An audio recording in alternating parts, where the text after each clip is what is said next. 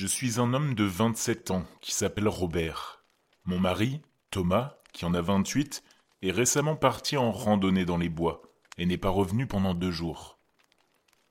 Alors que je m'apprêtais à aller à la police et à déposer un rapport de personnes disparues, j'ai été extrêmement soulagé, pleurant dès que je l'ai vu à la porte. Thomas était toujours très émotif. En fait, lorsque nous nous sommes mariés, il n'a même pas pu prononcer ses vœux de mariage sans éclater en larmes de joie.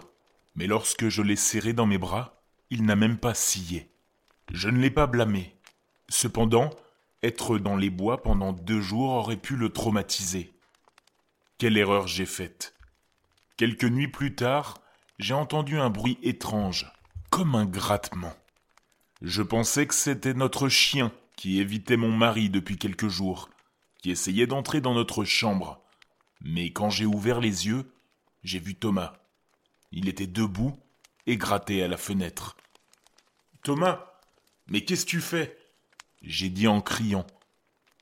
Il s'est tourné vers moi, s'arrêtant instantanément, mais quand j'ai vu ses yeux, j'ai senti mon sang se glacer.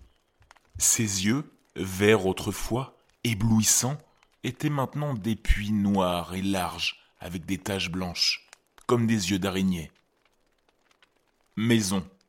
C'est tout ce qu'il a dit, d'une voix déformée qui n'était plus la sienne. Il s'est mis au lit et s'est rendormi. Mais dès qu'il l'a fait, j'ai emballé la plupart de mes vêtements, principalement l'essentiel, et je suis parti avec notre chien. Avant notre départ, il a commencé à grogner à la porte de ma chambre. Lorsque nous sommes partis, et que nous sommes montés dans ma voiture, j'aurais juré l'avoir vu, ou vu cette chose se tenir à la fenêtre, et nous regarder partir. Je suis maintenant chez ma sœur, et j'ai peur d'y retourner. J'espère seulement qu'il nous laissera tranquilles, et ne reviendra pas, et que je pourrai trouver mon vrai mari. J'étais chez ma sœur depuis trois jours, et après avoir beaucoup parlé, j'ai décidé de sortir et de le chercher. J'ai amené mon chien, Artemis, avec moi pour m'aider à chercher Thomas. Artemis a toujours été très doué pour trouver des choses et pour sentir si quelque chose n'allait pas. J'ai pris une profonde inspiration en regardant fixamment les bois, les bois où le corps de mon mari pourrait bien être étendu quelque part, ou bien où il pourrait se cacher du monstre qui l'a remplacé. Après quelques instants à regarder fixement, j'ai fini par y aller, en suivant le chemin que mon mari avait toujours pris. Après une heure environ, c'est là que je l'ai entendu. Robert. Quelqu'un ou quelque chose avait murmuré mon nom. Dès que je l'ai entendu, Artémis a directement commencé à grogner. J'ai sorti mon fusil de chasse que j'avais apporté avec moi et j'ai regardé autour de moi, mais il n'y avait rien. J'ai essayé de continuer à suivre le sentier, mais Artémis me tirait ailleurs.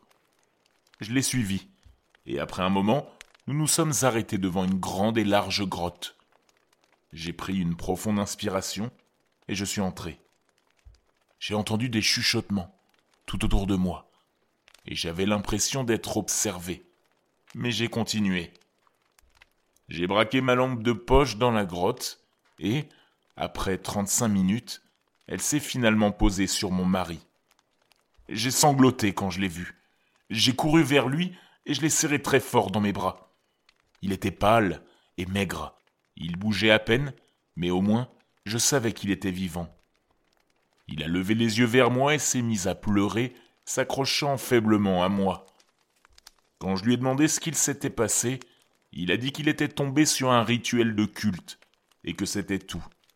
Il l'avait vu, et il s'était évanoui. Je l'ai ramené à la maison avec l'aide de ma sœur, et tout semblait aller bien. Cela fait quatre ans maintenant, et parfois j'entends encore des chuchotements. Nous dormons avec une croix au-dessus de notre lit, deux Bibles sur notre table de nuit, du sel sur le rebord de notre fenêtre. Je ne sais toujours pas ce qui s'est passé, et Thomas non plus. Mais j'espère juste que tout restera normal à partir de maintenant.